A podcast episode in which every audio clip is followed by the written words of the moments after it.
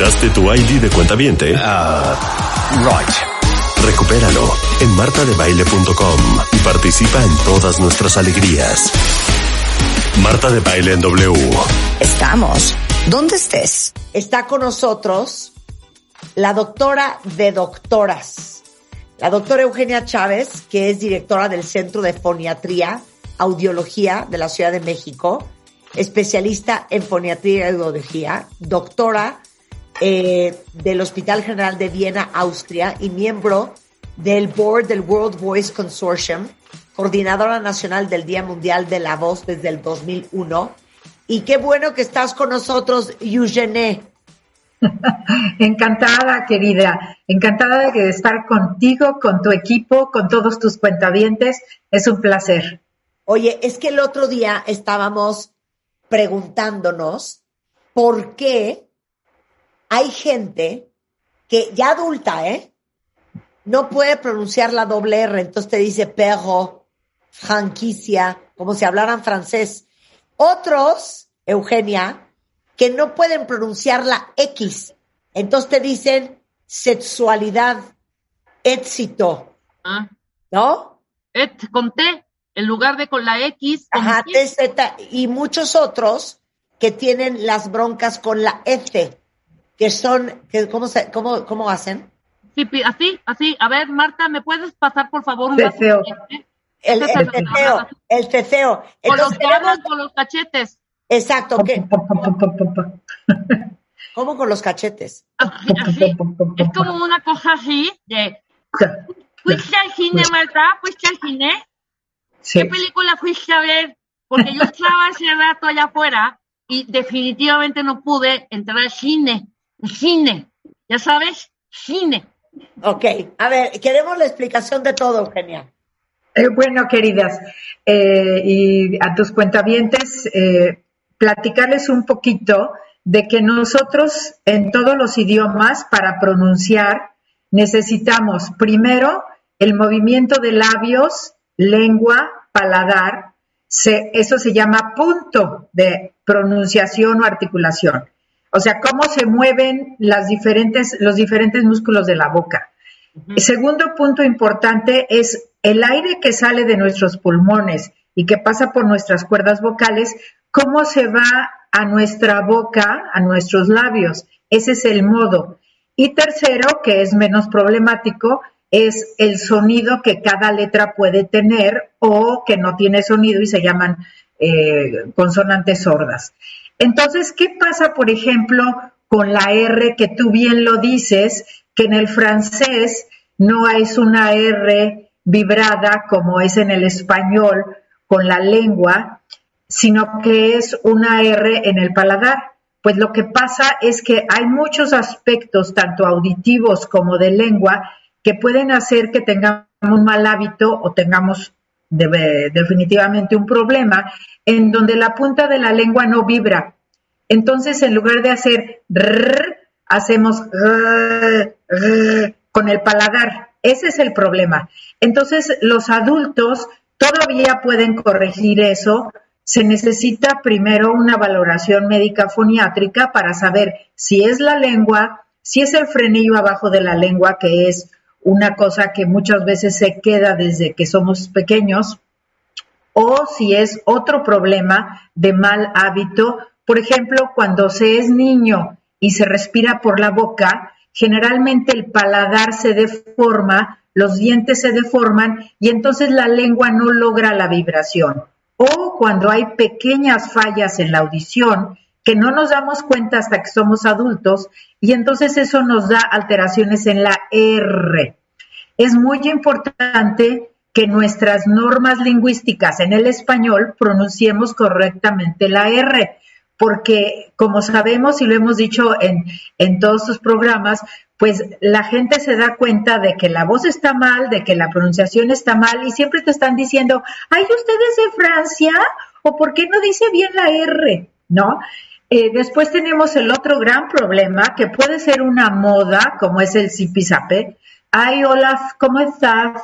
Qué gusto de verte. Es muy interesante verte a ti. Puede ser una cosa de moda, pero también puede ser un mal hábito de la lengua igualmente o porque los dientes no están bien o porque no hay un buen cierre de toda la articulación o porque tenemos fallas en la audición, nótese cuentavientes de nuestra querida Martita y su equipo. No hay buena audición y uno cree que oye bien.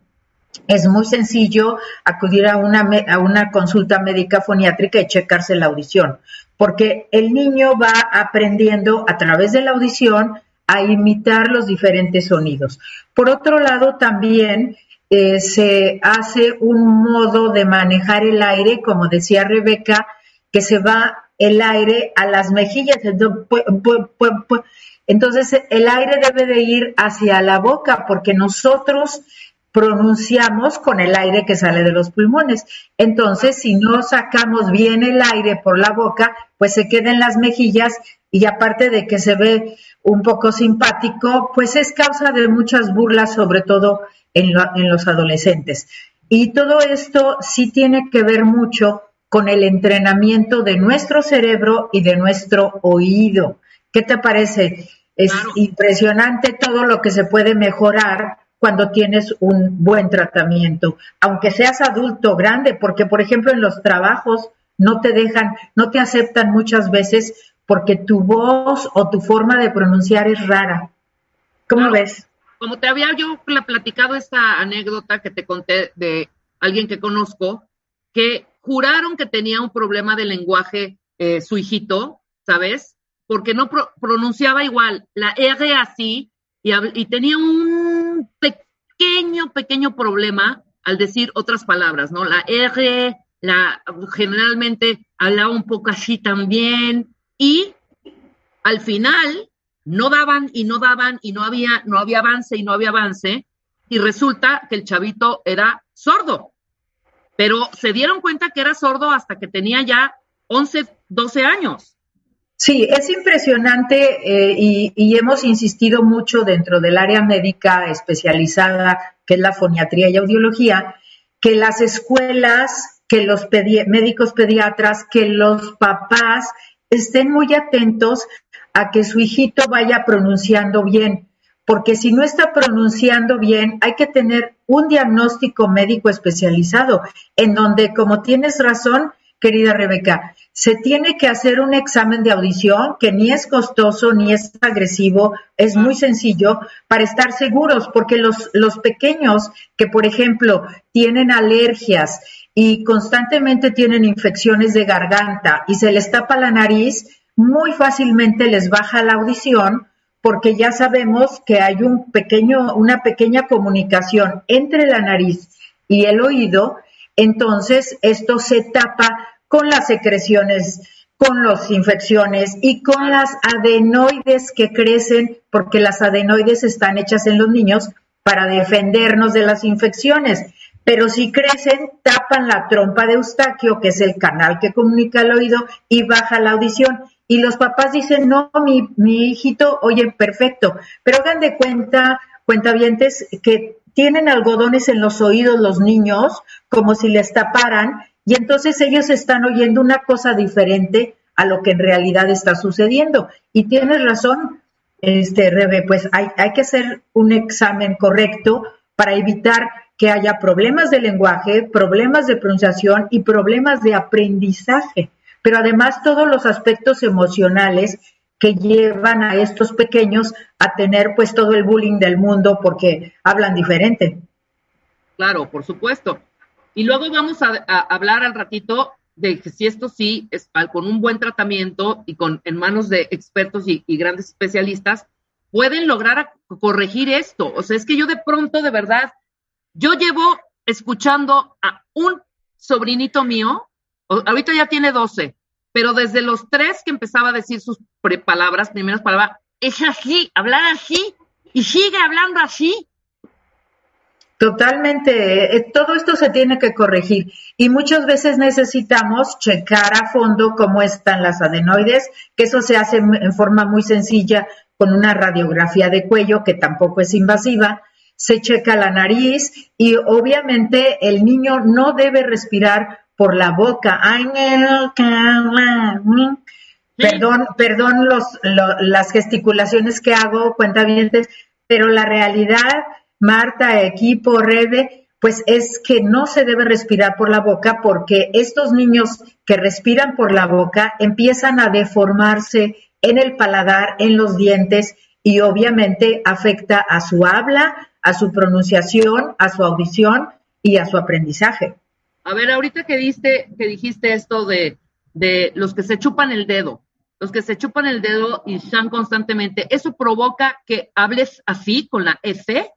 Sí, porque nosotros debemos de tener una buena oclusión, o sea, los dientes superiores deben de cerrar con los inferiores. Eh, si esto no sucede porque la succión digital o el chuparse el dedo está empujando a los dientes superiores hacia adelante, entonces no tenemos un buen cierre y la lengua no tiene freno, entonces la lengua empieza a salir. Eso también nos ayuda a que no haya buen, buen movimiento en la vibración de la R, pero principalmente en la S. Entonces se junta la succión digital, o sea, el chuparse el dedo, con que los dientes superiores se deforman, el paladar también se deforma porque el pulgar está empujando el paladar hacia arriba también. Todas estas deformaciones pequeñas que aparentemente no tienen gran trascendencia, sí afectan la pronunciación y muchas veces se junta con que si el niño no respira, habla muy rápido y no pronuncia bien, entonces nadie le entiende y además habla nasal. Entonces, habla nasal, no se entiende. Habla rapidísimo, no puede dar la pronunciación correcta. Y aparte tiene fallas de la pronunciación, que son las dislalias. Claro. A ver, Marta, di limón. Espérame, porque esto viene al caso con lo que está hablando del paladar y de la lengua. Di limón. Limón. Limón, limón. Escúchenos cómo decimos limón. ¿Qué pasa cuando la gente dice limón? Ven mi lengua. Limón. Exacto. La lengua, sí, la lengua se tiene que entrenar. Sí, tienes razón. La lengua se tiene que entrenar a través de lo que nosotros de niños empezamos a oír, empezamos a ver y obviamente nuestro cerebro va almacenando esas imágenes y tanto auditivas como visuales, y entonces lo vamos avanzando y vamos corrigiendo todo. Pero si no sucede así, es importante, insisto, que ya sea el médico pediatra, los papás o los maestros, manden a una consulta médica especializada, porque muchas veces no se tiene el diagnóstico y se empiezan a hacer ejercicios al ton y son y se pierde tiempo muy precioso, porque la lengua es una serie de músculos muy fuertes. La lengua es de las estructuras más fuertes por toda la cantidad de músculos que tiene y entonces, como dices, sale y no se tiene un freno. Y muchas veces también tienen que actuar ya un poquito más avanzados los niños de edad, eh, el ortodoncista o el ortopedista maxilofacial. Entonces, sí son problemas más serios. Por eso es importante cuando se detecte algo raro, tratar los papás con los niños de hablar correctamente, no dejar que todo sea tablet y celular y televisión, sino platicar con el niño articulando o pronunciando bien las letras, porque también pasa eso, queridas, que muchas veces la familia ya tiene problemas en sí, los papás, y entonces el niño los imita. Los copia, claro. Regresando del corte, ya cuando uno está adulto y sigue ceceando, ¿ok? Tartamudeando sin pronunciar la R y la TZ para sustituir la X. Todo es al volver con la doctora Eugenia Chávez. No se vayan. Suscríbete a Marta de Baile en YouTube. No te pierdas los de Baile Minutos, de Baile Talks y conoce más de Marta de Baile y nuestros especialistas. Marta de Baile. Everywhere. Everywhere. Estamos de regreso en W Radio, son las 11.42 de la mañana. La doctora Eugenia Chávez, que es foniatra y audióloga, nos está explicando las broncas del lenguaje. Ya hablamos mucho de los niños, pero ahora vamos a hablar de los adultos. ¿Por qué hay adultos que no pueden pronunciar la doble R? La lengua tiene que vibrar y apoyarse en, en los dientes de arriba. ¿Y qué es lo que pasa? Que muchas veces hay un ligamento que se llama frenillo abajo de la lengua, entonces no permite que la lengua suba y vibre. Esto se puede solucionar sin problemas, porque muchas veces es necesaria hacer una pequeña cirugía, muchas veces es reentrenamiento, pero hay que tener seguro que tenemos una buena audición, porque cuando no hay una buena audición, la persona está como si tuviera algodones en los oídos, entonces no puede imitar y se quedan malos hábitos de lengua. Y eso es importantísimo de corregir porque muchas veces no les dan ni siquiera una posición en el trabajo por, porque hablan diferente. Claro. Ahora, la gente que dice sexo, sexualidad, éxito, o sea que la X no la pueden pronunciar, entonces la pronuncian como TZ. Exacto, eso tiene que ver con el, con el entrenamiento de la lengua. A muchas personas adultas les da un poco como que no entienden o no saben muchas veces que sí se puede reentrenar aunque seas adulto, pero tienes que tener la constancia porque hay que hacer ejercicios. En primera hay que revisar cómo está el maxilar, cómo está el cierre de los dientes, cómo está en los movimientos de la lengua, que no tengas vicios en los movimientos de la lengua y entonces ya se hace un plan de entrenamiento todas estas cosas, porque nosotros tenemos que seguir las normas regionales de nuestro idioma. Por ejemplo, como hablamos en México, es diferente a como pronuncian en Cuba o a como pronuncian eh, en, otras partes que Argentina, por ejemplo. Entonces nosotros tenemos que tener nuestras normas lingüísticas de, de pronunciación. Y esto es muy fácil, pero hay que tener el interés. Y por otro lado, la gente que no, le, que no tiene la posibilidad de entrenarse fácilmente, bueno, tiene que tener un diagnóstico que muchas veces se hace a través de, de, de videoconsulta en Internet y todo. Ahorita ya las cosas son muchísimo más sencillas para todo el mundo. Ya. Ahora, siguiente pregunta. La gente que se sea, haz el ejemplo, Rebeca. Así, es que estábamos eh, cenando en casa de Marta y estuvo padrísimo. ¿Cómo nos las pasamos, Marta? Estaba increíble. Cae mal, perdón. Sí, nosotros tenemos que tener dos cosas en cuenta. Uno, cómo se mueve la lengua y las estructuras, o sea, el paladar, eh, los labios. Y dos, cómo se maneja el aire. Este ceseo que hizo ahorita Rebe es típico de la lengua que se sale entre los dientes. Entonces, oye así, pero también hay otro que se hace así, sí, sí, sí, sí, sí. Entonces, todo el manejo de la S es muy notorio y tiene que ser corregido porque sí se presta a burlas o se presta a que la gente no haga caso a tu mensaje. Acuérdense, por favor, que lo importante es el mensaje de lo que decimos, pero las normas de pronunciación son básicas para que la gente preste atención a lo que dices y no a cómo lo dices. Yo quiero hacer un apunte y regresarme tantito porque yo sí traigo un issue cañón con la X y la T. ¿Es un poco cultural o es falta también de esta disciplina de estar leyendo y saber cómo se pronuncia cada palabra, cada letra? ¿No? Por ejemplo, o sea, podemos decir 20 mil, dijimos dos palabras, pero hay, o sea, es desde boxear, exacerbar, excavar, coexistir, flexibilizar, flexi. O sea, será también un poco que la lectura ayude, ¿sabes? A que sepan pronunciar bien esta parte y no sea un rollo eh, anatómico de mandíbula, aire, eh, este, dientes, lengua, paladar.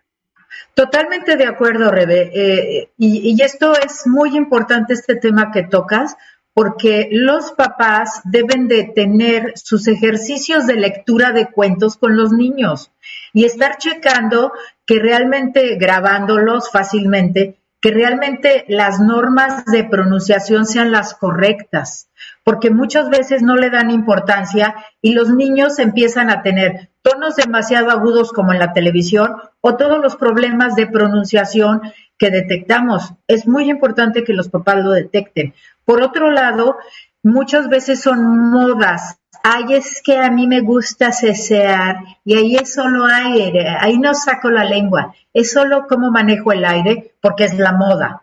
Y ah. cada, cada región tiene sus estructuras y nosotros tenemos que darle la importancia que tiene a la forma de expresarnos, porque es una forma de comunicación. Si nosotros tenemos unas normas diferentes, entonces enseguida van a decir, ay, tú eres de este lugar, o por qué te haces payaso, o por qué te haces payasa, etcétera. Entonces son normas regionales que son importantes. Muchas veces la, en, en clases los maestros al hacer lectura en voz alta empiezan a notar ciertos detalles y eso es importante de que los papás también lo tengan en cuenta, aparte de los médicos pediatras, por supuesto. Claro, por supuesto. Invita a la reflexión, Marta. Eh, eh, invito a la reflexión.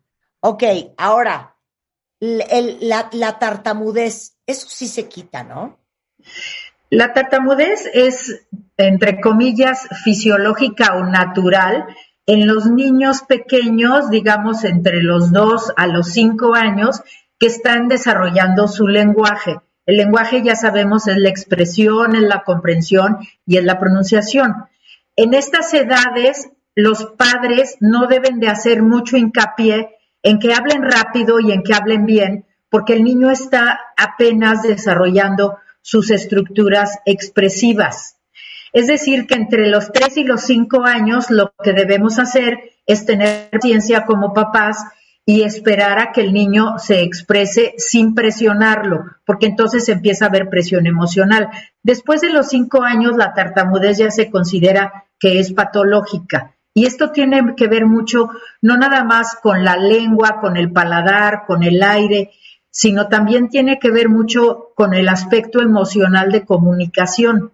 Por eso es importante tratar a través de cantos, a través de juegos, tratar de que los niños pequeños no se queden con esa aprensión o esa tensión emocional de que mi papá ya se enojó porque quiere que hable más rápido y hable bien. La tartamudez es un problema mixto, es un problema funcional y puede ser un problema emocional o, los, o las dos cosas. Se va haciendo lo que nosotros llamamos una neurosis de la expresión del lenguaje, porque entonces ya sabemos que vamos a hablar que nos vamos a trabar y entonces más nos trabamos.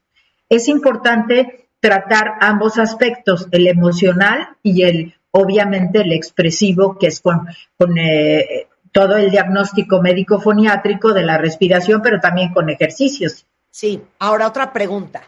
Para todos los que no les gusta su voz, yo, pues obviamente porque me dedico a lo que me dedico, soy una obsesiva de la voz. Pongo mucha atención a la voz de la gente, cómo suenan, y creo que la voz es gran parte de tu imagen. Y hay mucha gente que sigue hablando como si fuera niña o que, que, que es gangosa o que no habla con autoridad. Esto es algo que no importando la edad de Eugenia, se puede corregir. Totalmente.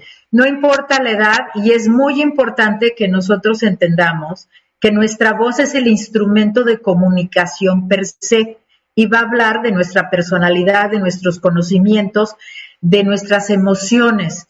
Y siempre se puede educar, siempre se puede mejorar. Hay que tener un diagnóstico preciso médico y muchas veces necesitamos entrenamientos especiales, por ejemplo, para cambiar este tipo de voz, porque queremos hacernos muy simpáticos y muy agradables, pero resulta que no lo somos. Siempre se puede mejorar la voz y es un instrumento de comunicación. Y la gente que tiene determinadas fallas en la voz por enfermedades o por problemas, lógicamente que sufre mucho porque en la comunicación se altera todo. Claro. Nos vamos a hacer programa dos cuentavientes para todos los que no les gusta su voz. ¿Qué nos ofrece la doctora Eugenia? Y si ustedes necesitan una poniatra, audióloga, Eugenia Chávez es directora del Centro de Foniatría y Audiología en México. Es doctora en el tema, eh, una de las mujeres que más saben sobre el tema de la voz en México. Entonces, ahí les va cómo la pueden contactar. Centrodefoniatría.com. El teléfono es 5663-273. DRA de doctora de la voz. DRA, doctora de la voz en Twitter Centro de Foniatría en Facebook y ahí está toda la información. Eugenio, un placer verte, muchas gracias. Igualmente y muchos saludos a ti, a tu eh, maravilloso equipo, cuídense mucho y estamos en contacto. Y no se olviden, cuentavientes, Marta de Baile y su equipo. Exacto, 100%. Te mandamos un beso, Eugenia, gracias. Gracias. este, a ver, importantísimo que lo sepan y que lo sepan ahora. Eh, si no se han hecho su check-up, es el mejor regalo de Navidad que se pueden dar. Si no se han hecho la mastografía, no importa que ya no es octubre, hay que hacérsela. En Biomédica ahorita tienen todavía descuentos especiales para estudios de mastografía y perfil ginecológico. Entonces, no tengan miedo, es mejor atenderse a tiempo. Y el equipo del mastógrafo de Biomédica tiene un sensor de alta calidad que permite no comprimir en exceso la mama. Entonces tienen una imagen de calidad, no, no las van a lastimar y tienen personal altamente capacitado en la especialidad de mama y traen todos estos descuentos en perfil ginecológico, mamografía bilateral digital, cono sin prótesis, ultrasonido de mama, densitometría de cadera, de columna, ultrasonido pélvico, ultrasonido endovaginal. Y ya saben que aparte, eh, la prueba de anticuerpos de COVID trae ahorita un 50% de descuento en biomédica. Eh, todo esto vigente hasta el 31 de diciembre. Por si alguien ocupa, pues aprovechen.